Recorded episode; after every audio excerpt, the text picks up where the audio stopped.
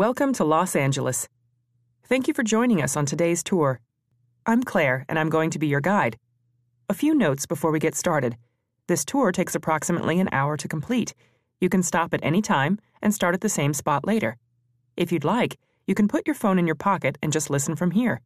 I'll be giving you clear directions, and the audio will automatically start when you get close to each point of interest. And this is important.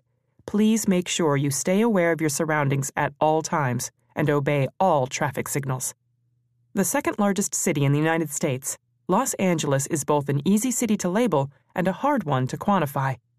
While mostly known for the entertainment it produces, Los Angeles has a rich and diverse history. The sprawling metropolis is home to over 18 million residents, and its neighborhoods showcase its rich ethnic history. Founded in 1781 as a Spanish territory, Los Angeles, along with the state of California, didn't become a part of the United States until 1848.